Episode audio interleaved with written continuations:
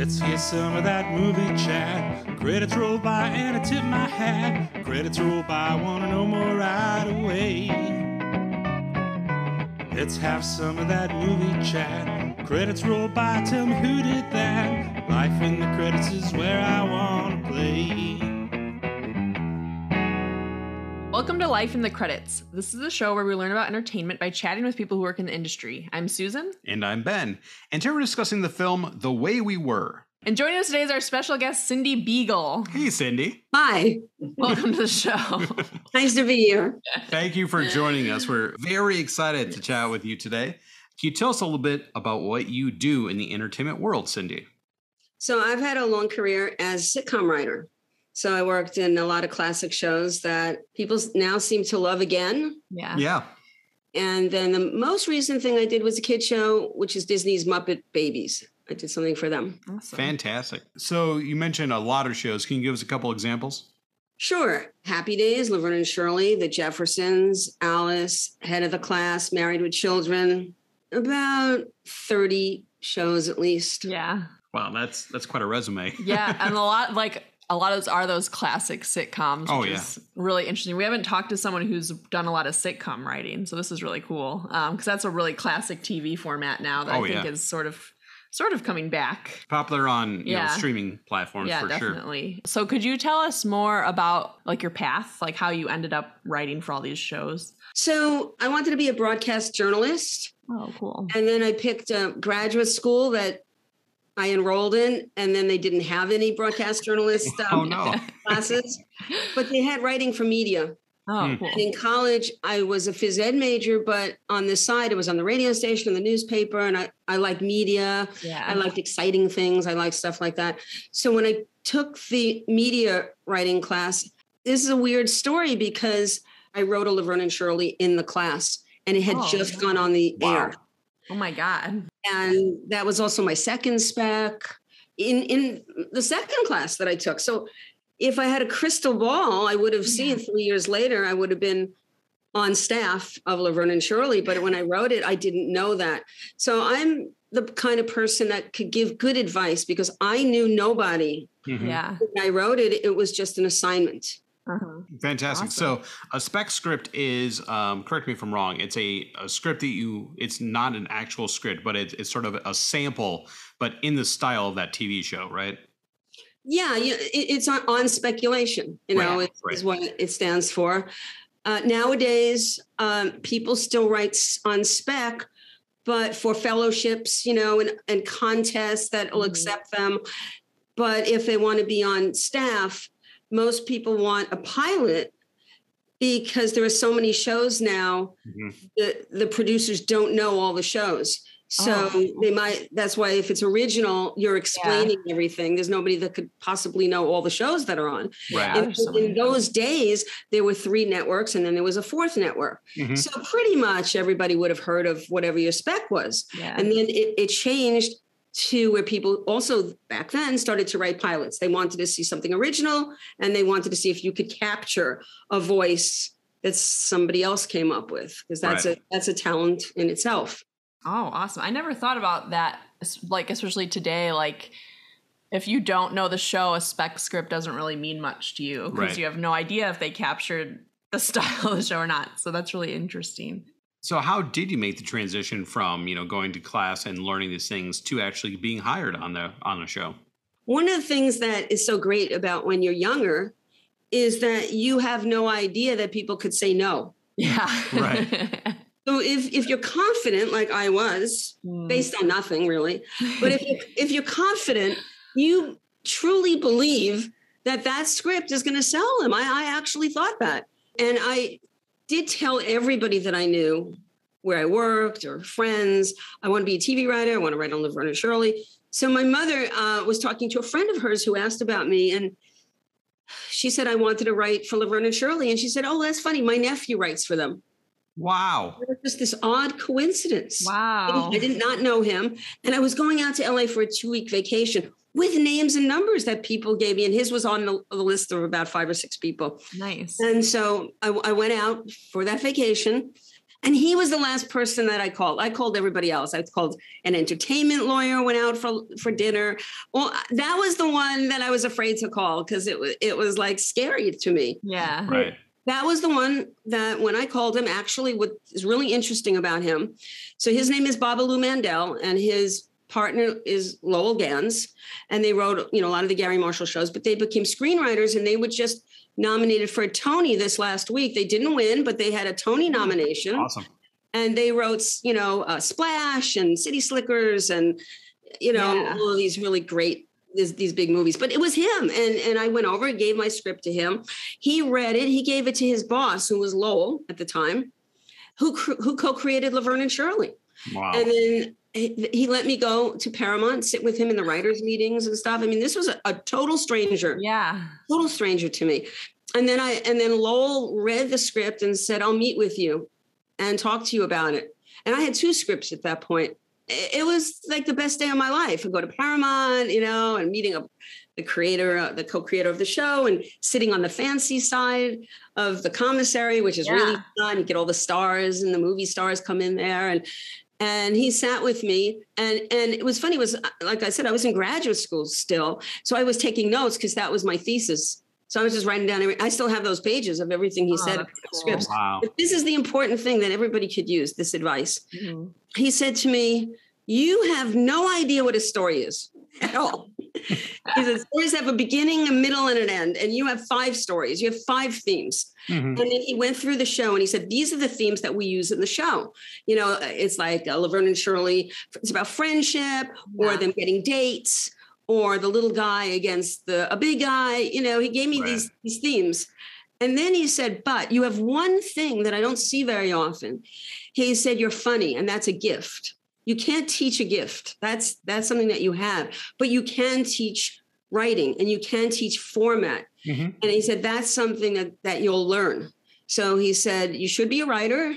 He said, but you need to move to LA. So I did. I mean, I, I worked for another two years. I saved my money. I wrote more scripts. So it really shows the importance. I mean, I feel like this is something people can use today, like just being clear about what you want to do. Because like Mhm. When people ask what you want to do, like I want to be a writer and I want to write comedy. I want to write, you know, for Laverne and Shirley specifically for this type of TV. I think that's really important to just be clear about your goals because then people know how to help you. Yeah, you know, um, that hasn't changed. There's some Yeah. things that we could get into that are very different now, Yeah. Sure. but um, some of the things are the same as having a mentor who can take you in that bypasses the writer's assistant path. And then when you have that sick feeling inside and you're scared to call somebody or do it, Yeah. you know, it's a little easier now again, texting and you have emailing and you have other ways to contact people. Then you had to call them. You know, you know, I feel sick dialing that phone, going, I don't know. yeah. Sure. So when you are working in, in a writer's room, what's that process look like? Are you guys writing together? Are you on your own? You know, what's that day to day look like, or does it is it different depending on the show?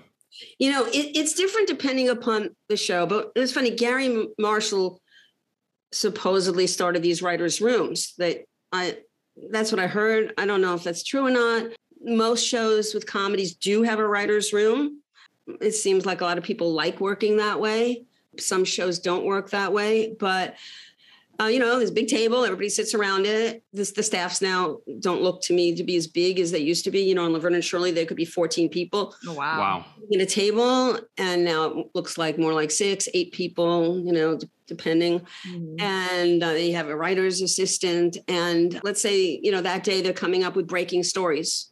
So everybody sits around. You know, they, they might even tell you ahead of time, come in with story ideas. Okay. You know, and, they, and sometimes you write your own story, but sometimes somebody else is up next, and and your story that you pitched and you really like to do, somebody else might get that story because everybody has a different deal. Some people get to write two episodes, depending upon. Some people get to write no episodes. It it depends what kind of deal you have. Okay. Right. And um, so then you, you know you, you you pitch that. They, then they they assign the writer, and then together usually you you break down the story, and you take a day or two to you know a couple days to to uh, flesh it out. Everybody knows what's in it. If it's a comedy, you're pitching a lot of jokes. So when that writer goes off or team goes off, they know what's going to be in the script. Then you you know you have like a week to write it penning. And then uh, some shows give you a second draft, some don't. Hmm. A second draft is good if you, you're on a show like that, because at least you get to write more and have a little bit more input. Then um, the staff gets hold of it, everybody has their notes, and they rewrite it together.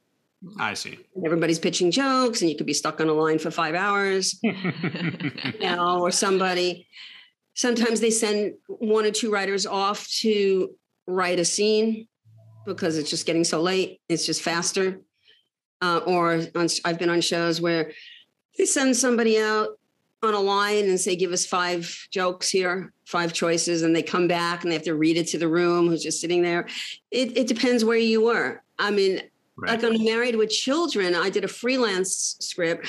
They were very strict about that. They had you tape it, you had to record it, Oh, wow. Interesting. and they want if they pitched a joke, they wanted that joke to be in there, and Okay. and they recorded it also, and they'd go back, and they would listen to the tapes to, to find that to find that joke. Wow. So, but what happens in the rewrite process is the person whose name is on it frequently has nothing in the script. So That's you know wild. that person could win an emmy Yeah.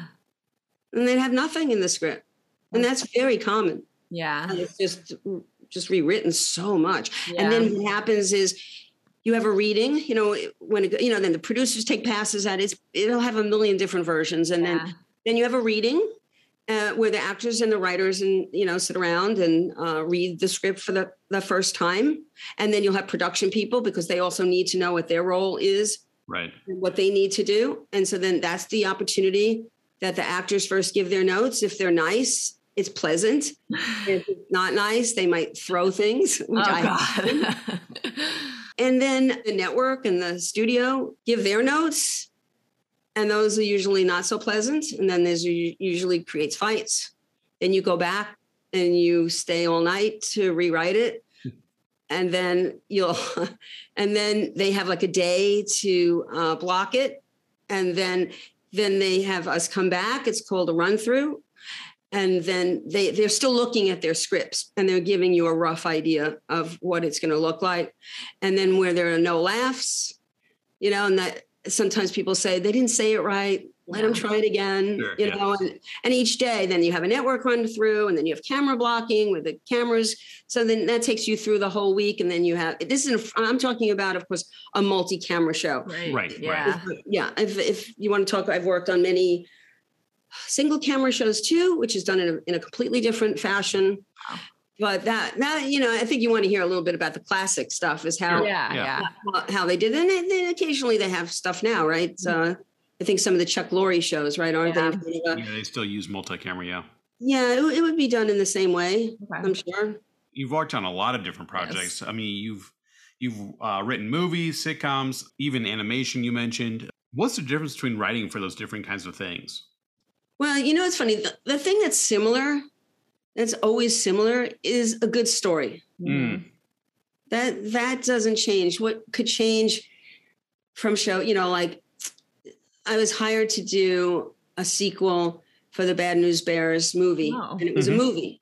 Yeah. So they had a division uh, that was called Paramount Famous, where they took Mean Girls and they took a bunch of their old properties and they wanted to, you know, redo them and Mhm. stuff. And I was hired to do that. And I started to get really nervous because I hadn't written a movie. Mhm. I mean, I worked on the Flintstones movie, and that, I could talk about that. But that was more that was a group of us writing. This was, just, you know, me and the producer director. Oh, wow. And um, so, and it was also instead about baseball, it was about soccer, and I had Oh. to learn soccer in three Yeah. days, well enough to write it. That's wild. So that's where my phys ed came in. yeah, well, that's Yeah. true. Yeah, that Hey, came perfect. I never played soccer, unfortunately. They asked me for volleyball, I could have done it. but uh, so you know, I was very, very excited to get a feature. And and the, and the other thing that was so cool is we went back to Paramount. He was my boss on the first thing 30 years before, and we were on the same lot That's together. It was a really fantastic yeah. uh, thing, but I started to get very nervous because Yeah. I thought, first of all, I don't even know soccer, and I have to know it well. Yeah. And then I never wrote a movie. So I said to him, you know, I, I, I- after like the project, you know, we met with him and it was, you know, we had a really good story that we pitched. Then I said to him, I don't, I, I, I don't think I could do this. I mean, I don't know. I mean, I never wrote a movie. I, how am I going to do this? And I had three weeks. I left that part out too. Oh, oh my Oh, god. no. And I had two weeks for the first draft and one week to polish. Oh my Just- god. That's How wild. am I, how am I going to do this? And so um, he said to me, it's three half hours. You Yeah. know Yeah. how to Oh. do this. Yeah. You know how to do this. It's three half hours. And he said, I'm going to give you a bunch of stuff to watch, DVDs to watch on soccer. Something Yeah. was called Goal. And, you know, you'll learn it. You have three days to learn it. At first, it was like, I got really scared. And he said, the soccer, I, I'll help you Yeah. walk you through the drills and stuff. But I learned it. I had to learn it, and I learned it really fast. And I really, I didn't know corner kick. I didn't know what any of these things Yeah. were. Bicycle kick is like, oh, what's that? learned it, learned it really, really fast. And he helped me, um, you know, map out the the matches. He, he did. He helped me. I, I couldn't have done that alone. And it came out really good. And the studio loved it. And I was so excited. And they started doing uh, location scouting and stuff. And then in the middle of this, they closed the division. oh no. What? Division. Yeah, they closed the division. You learned soccer. Yeah, yeah I got paid. That's true. What a bummer. Yeah, yeah, yeah. But it, but I learned something. I learned so Yeah. much. Yeah. I, I learned so much from doing that. And then he got a second movie. He goes, "Do you want to do another movie? Uh, another movie?" I go, "Yeah." What's this one? He goes, "Beethoven." I go, "Yeah." We work up a story. It's really good. And then he calls me and he says, and this is so typical show business. He said, "Would you mind if I cancel the meeting?" And I go, "Why?" He goes, "Because they want Beethoven to talk. Beethoven doesn't talk." The dog, like, is I assume this is a remake of Beethoven. Yeah, yeah, yeah. He had directed the original, Yeah. so they wanted him to do another one, and then I would write it. But But then he would start talking. they wanted a talking Beethoven, and he goes, "No way!"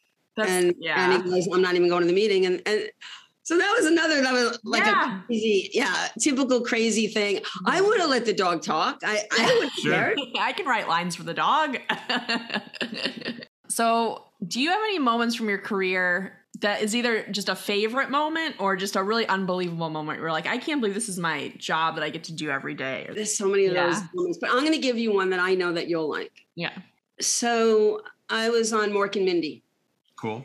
and I one day there was a uh, I was parking my car and I got out of the car and the lot was very big and this particular place that that it's a very cool area of Paramount where there's a fake sky.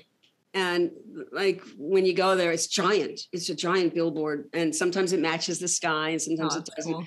and and where they park the cars um, they they used to do this they, they would never do this anymore. They would remove the cars and they would fill it with water. And they and famous movies that would have battles with ships they would shoot it like that now everything is cg Yeah. so that would never happen anymore but it was pretty cool on those days that Yeah. they'd move your car and they would have these these these models these big Yeah. models. so anyway i was parking in, in that lot this day and i am walking to the rehearsal uh, room which is pretty kind of far away from where this is and i hear somebody say uh, wait up and there's like nobody around and i turn around and i see it's robin williams you know and I, and uh, i'm thinking like why would he like me? I, like I, I just turned around thinking um, you know i don't want to look foolish and stand in the way. And there's nobody there and it's me. So he he catches up and now it's we're together and um i can't believe that i'm walking with rob. You know even being on the Yeah. even being on the show it would be Right. really really fun. And i'm doing all the talking and i don't really know you know it's a long walk. Yeah. and he wanted me to wait and i don't know why because he had absolutely nothing to say. So i'm asking him about like what are you going to do in the summer? I'm asking him all this stuff and it, it is like a miserable walk for me. We, we we go into the um, rehearsal hall and he he opens the door and everybody's waiting you know around the table. Yeah. and a light a, a like a light flips and he's funny and he's running around he's making all these jokes because he needed an audience yeah. and I was just one person. Right. that wasn't really fun. And, and to continue that, this didn't happen that day. yeah. This was also like a really great day. And, and again, it was early in my career. Mhm. And a lot of people in that room, everybody wanted to be in that room. Yeah. Uh, I wrote a joke and he fell off his chair laughing. Oh my God. And that you know i had a couple of big jokes in that script and again you know you didn't really have that many when you were new really and so if you if you had one everybody turned around the writers knew everybody my always God. knew who wrote what joke Yeah. and like I, you know that day was like it was like winning an emmy yeah. Yeah. You know, Yeah. I mean, Mm. what what incredible validation. incredible amazing. validation. you know that was another moment that was just like really special because he was really still really big you know he was Yeah. even though he, he hadn't done a movie career yet Mhm. he was he was huge and he was funny he was so funny that if you can make somebody like him laugh that was like wow so that was a really yeah. that was a really good moment That's very That's cool. an amazing story.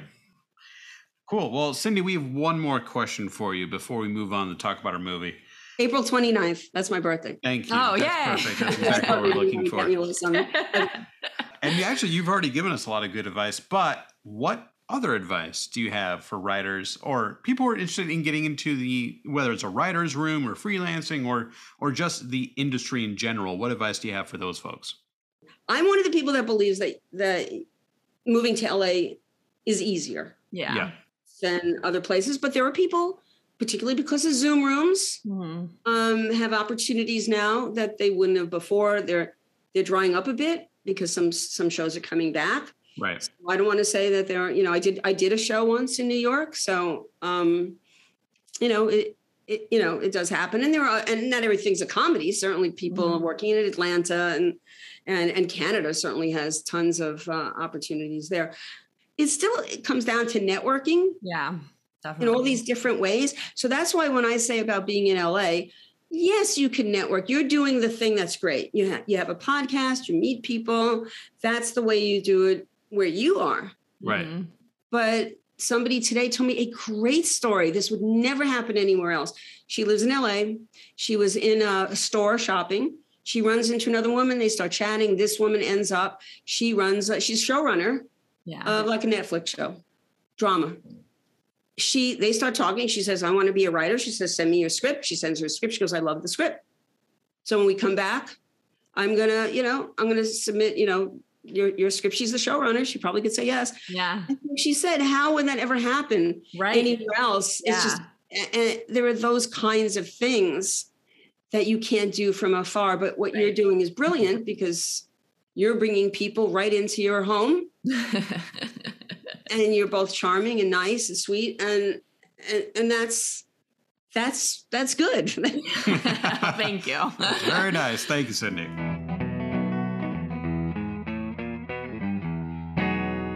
Well, let's get to our featured film. Today we're discussing the 1973 romantic drama The Way We Were. It was written by Arthur Laurents, as well as a long list of uncredited writers, and was directed by Sydney Pollack. It stars Barbra Streisand, Robert Redford, and it won the Oscars for Best Music Original Song and Best Music of Original Dramatic Score. So, Susan, before we get into it, can you give us a quick breakdown? What's this movie about? Yeah, so this uh, really follows uh, the story and the romance of Katie Morosky and Hubbell Gardiner. They meet at college. Uh, Katie is this very outspoken, very politically active woman. She doesn't necessarily fit into like the classic all American college scene. Um, and we see that really established at the beginning. Hubbell Gardiner is like classic blonde American college boy. He's good at sports, he's really popular, but they kind of collide on this campus and they really connect um hubbell's a really good writer uh and they really connect over that and she i think she's surprised by that and i think he really is drawn to her activism and her outspokenness even though it's the opposite of everything in his life. Her life she challenges a lot of people. He's pretty go with the flow when she meets him. Um, his life's relatively easy especially being just like this handsome college boy. Doesn't have a lot of obstacles. Uh, and we see them meet in college and then they kind of you know they drift apart. He goes into the military. She starts working in radio. And then they reconnect um, and that's when their romance really starts. They meet i think they meet up at a bar right? That's where Yep. they kind of reconnect. And at first he's just kind of in and out in this of the city. Then they really get serious. Um, they do break up a few times throughout the film. They're just i think mostly because they're so opposite uh, what's really interesting that we'll I'm sure we'll talk about are these deleted scenes, I guess, uh, that Cindy you sent us, and they totally change the tone of a lot of this movie. It's crazy. Yeah, we'll get to Um, that. So yeah, I really want to get into really talking about the plot, but um, And w- even though this movie came out in 1973, it's important to note that the movie takes place between the 1930s oh yeah, and the 1950s. yes. Um, so, Cindy, you chose this film to, for us to watch. Why did you choose The Way We Were? Well, you know, um, I saw it when it first came out, and I and I worked in a movie theater, Awesome. uh, and so I watched it a thousand times. Yeah. I just watch it over and over again, and and and I just loved it. And one of the things that I I love about this movie, obviously, I just love the romance and Yes. Robert Redford and all of that. Yes. But one, and and the opposites because I was more like her. I was more the Mhm. activist type, you know. So that if I dated somebody who wasn't, they just didn't understand. Yeah. The other thing that I love about the movie is about McCarthyism Mhm. Yes. and that and censorship and uh, you know that, that was a really I- I wasn't there when it happened. Mhm. but I know about it, and you know, uh, people were or, or were blacklisted and Yeah. they had careers, and then they they had people put fake names on on scripts, and the Writers Guild. I don't know if it was twenty or thirty years ago, restored the original uh, writers. You know, like that movie Wow. That's Trumbo. Trumbo was you know Yeah. and, and stuff. And one of the things that I really loved about this movie is to be able to juxtapose a major love story with two opposing characters that couldn't be more opposite Yeah. Right. against a political time. Yes. It's such a great way Mhm. to write a movie. And uh, I thought they did that that really well. Yeah. Of um, she's passionate about a lot of different things, like you said, starting in college, Mhm. and then it ends as is probably Vietnam War. They're saying ban Yeah. the bomb, you know. So Right. Right. so you know, it's probably like 19 early 60s at that- Mhm. that point. I love that I that idea, and I was always also very fascinated about McCarthyism because in Yeah. college I had seen a documentary on it on Joseph McCarthy and uh, his decline of running the country and accusing everybody Mhm. every star, every person, and, and everybody had a tattle on each other, which is what it's about, also, particularly in the deleted scenes. So it had so many themes in there, Yeah. other than a really great love story that, and also doomed love affairs are the Yeah. greatest movies. You know, it's Romeo and Juliet. It, it, Mhm. it goes back to that. I love that. The doom, the whole time you're going, please be together. Yeah. Please watch it this time. Yeah. You'll stay together. yeah. This time it's gonna work. yeah so that's why that's why i wanted to pick something Mhm. and i wanted to pick something that i wanted to to show that Mhm. scenes d- editing can change a movie's Yes. meaning Yeah. Completely and i read something fascinating t- tonight because i was trying to figure out why they took those scenes out Yeah. I didn't know this and it was because they previewed it and Oh. they didn't like those scenes didn't play Oh, well. Okay. didn't play well Hmm. yeah That's interesting. So, for the folks who haven't seen the movie, Yeah. I mean, this is a huge spoiler, but the movie's been out since 1973, so you should have seen it by now. Yeah. Although this is the first time we've seen it, and it was delightful. So, the big change is at the end of the film, they break up for what in the theatrical version is, you know, I mean, just a, a different view of life and politics and Well- what they believe. well, in. yeah, and also he he does like sleep with another woman, Right. so you do get an impression that that's a big part of why they break up, but it's not. Yeah. really. not at all. And, No. and and and Barbra Streisand said by deleting those scenes, she said what you said is that is that you assumed it was because of an affair. I Right. never felt that way. I always felt that he was these people were just too doomed. Right. In, That's what I he- felt He was too, a passionless person. He mm-hmm. really was, and Yeah. and, and she was a person that was always going to find a cause. Mm-hmm. That's Right. what who she was. 100%. Yep. Yeah, and that they were just never going to have it easy and they were never going to be happy together. And he also, I- I felt, especially reading all this stuff, he really had no integrity. You know, Yeah. uh, he, he didn't.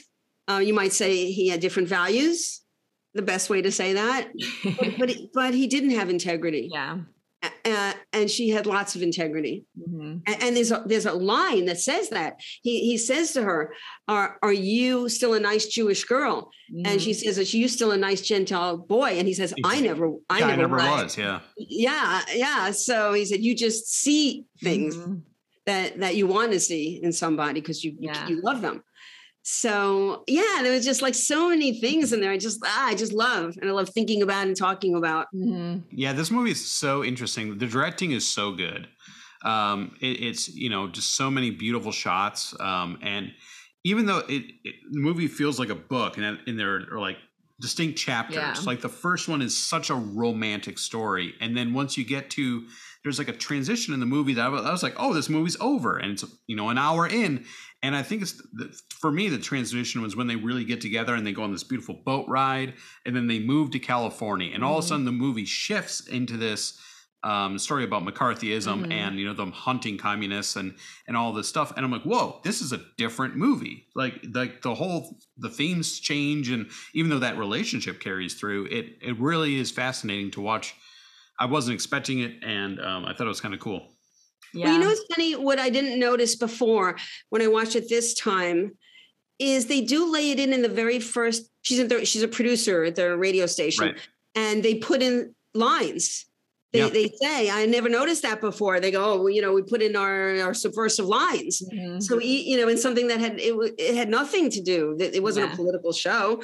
It was a radio program about some kind of a drama. So right from the beginning, they they do lay in activism. Sure. Mhm. Oh yeah, and And that's yeah, part of and her character. And they yeah. go to the bar.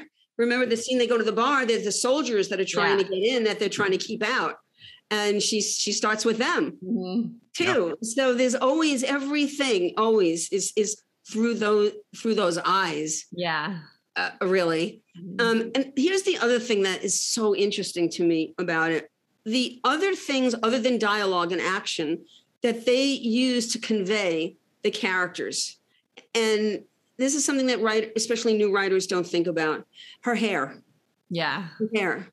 So in the beginning, when you meet her, she has her natural hair, which is curly, whatever. Then she tries to fit into his, I'm going to say in quotes, waspy Yeah. kind of Yeah. world. And she even talks about how she's ironing. I got an it. iron. Yeah. I get an in her hair, right? And and every time she's with him, she Mhm. looks like that Yeah. throughout the entire movie until the end.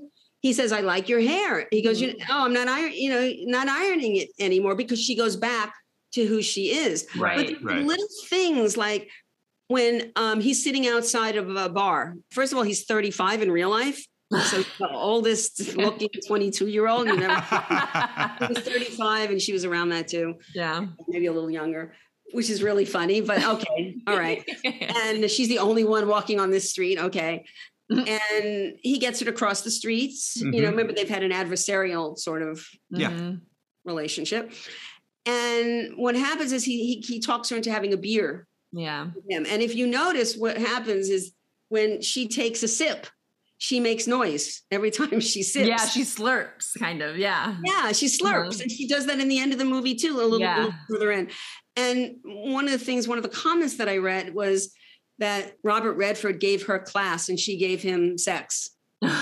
You know, and it, and, it, and it's like there are other ways that you can. It, they had amazing chemistry. Mhm. Yeah. You don't know if that's going to happen, but there are other things that you can do to show layers of characters that Yeah. are in small ways, whether it's their clothing. You only Yeah. see him in uniforms and different uniforms. He had Mhm. every color uniform. And I heard Sydney Pollack talk about how he shot that. And he said, I wanted it to be as if the camera were in love with him. Yeah. Yeah, I can see And, that. and it was shot that way. Mhm. And I'll tell you another great story. My partner and I were writing a pilot, and we were working in a building in, in this area, Century City, that is not anywhere near a studio, but they had a lot of uh, show business kind of entertainment things in this building. And we both always would recite lines uh, from the way we were. We both really liked that movie. So we go to get in the elevator, and there's a guy getting in the elevator with us, and it's Sydney Pollack. Wow. We're along Oh with him. God. And it's a really tall building. you know, it's like 20, 20 floors or something. Both of us were like, you know, say something. You know, this is our, we couldn't talk to him. We, we didn't say a single word to him. Nothing. And, and then he got out, and I go, "Well, why didn't you say something?" She goes, "I don't know. I couldn't talk. Isn't me neither." I, I that was it was the weirdest thing. It was like a whole, and he didn't say anything to us. We were like just standing there. Yeah. yeah. I missed my opportunity. Oh my gosh. That's wild. Cindy, do you have a favorite scene in the movie? you know, it's really funny. It's shot in in it's a weird structure, right? So Mhm. it's partial, fla- it's flashback yeah. Right. and then flash forward. Right. right? So for, first you see real first you see her. She Yeah. goes into um the you know the club, the Mhm. nightclub, and she spots him sitting at the bar sleeping. Yeah, falling asleep. Yes. Yeah. Right? Yeah, stand, sitting and he's dozed off. That's my favorite scene.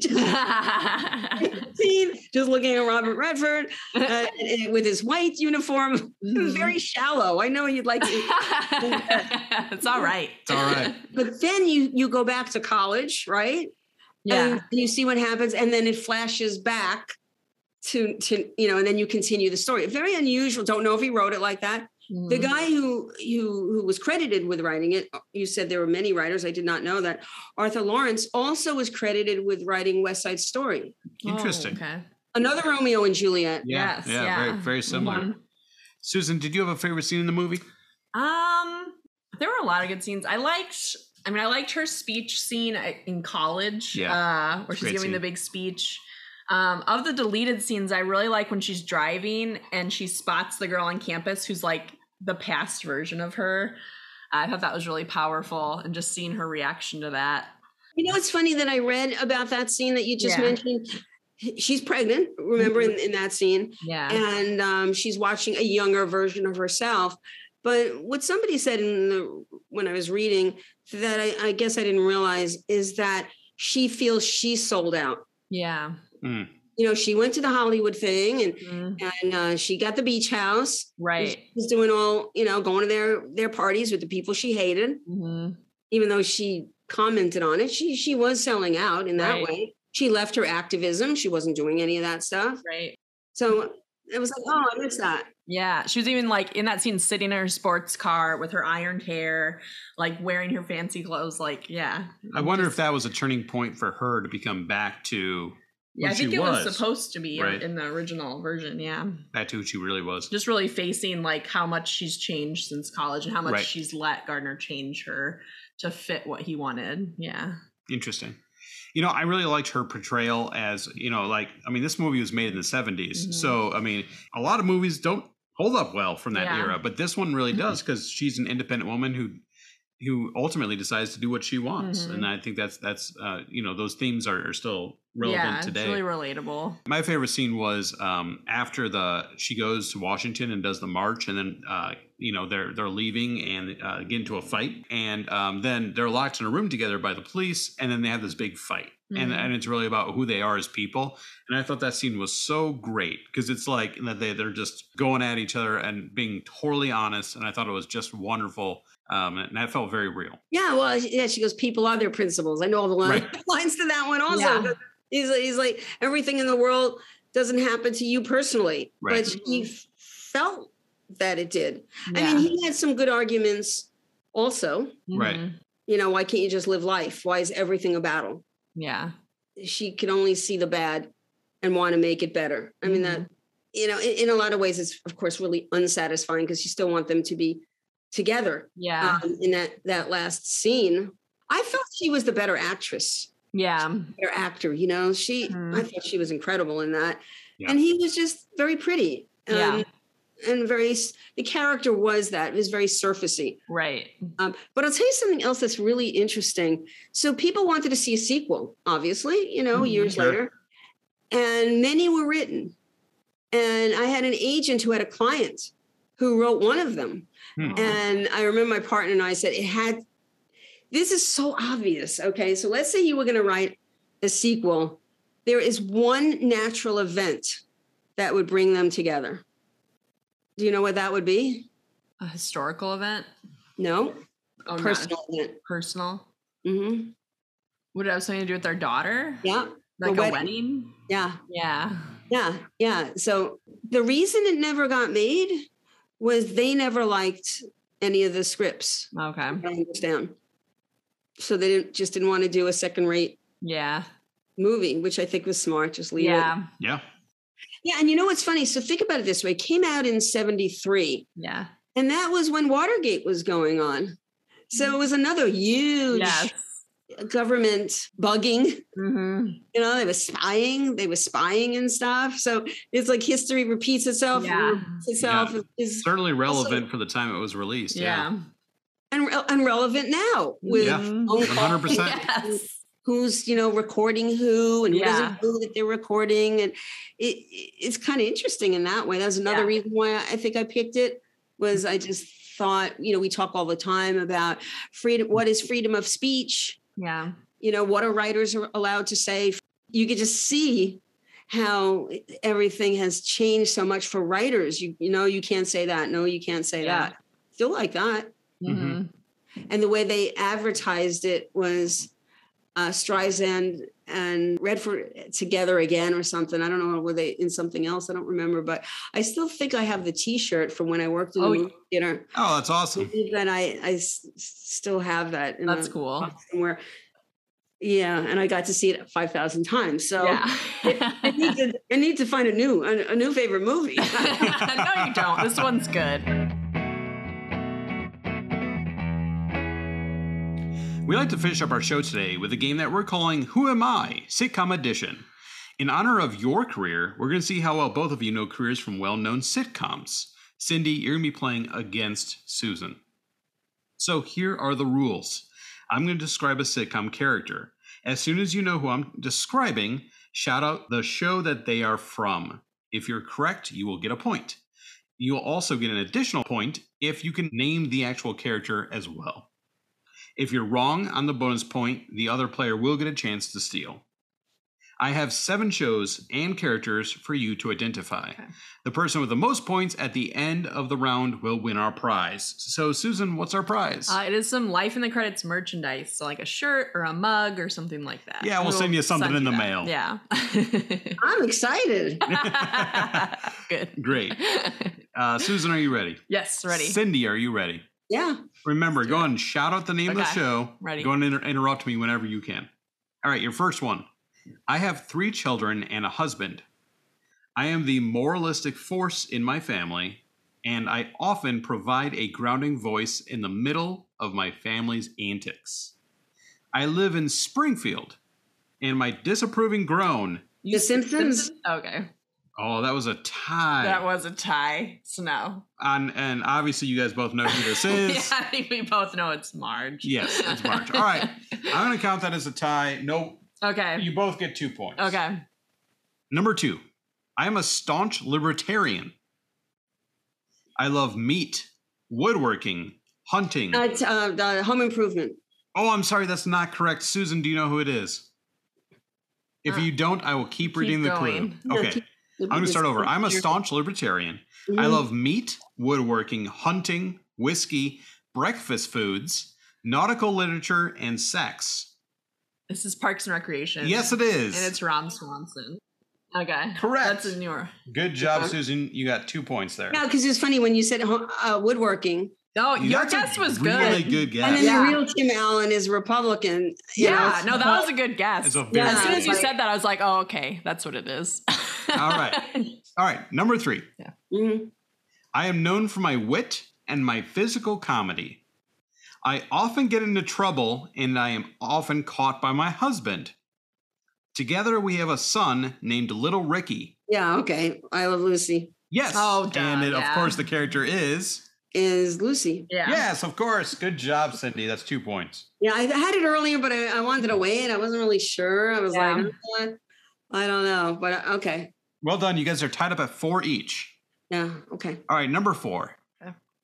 I am a regional manager of a paper supplier. Oh yeah, uh, The Office. Correct. And the character? Uh, is Steve Carell. What's his name? Yes. Uh, yeah, the character's name is not Steve Carell. I don't know. Um, I don't know the the character. Susan?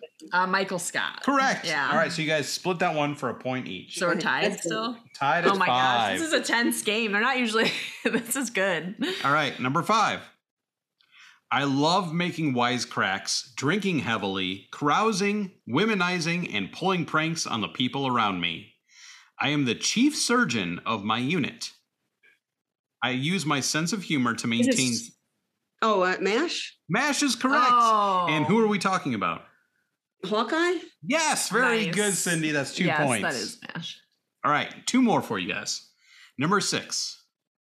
I have two formerly wealthy parents, a spoiled sister, and a successful business. Uh, family ties. No. um, I'm sorry, that's not correct. Do you have a guess, Susan? All right, I'll start over then. I have Okay. two formerly wealthy parents, a spoiled sister, and a successful business with my partner, Patrick.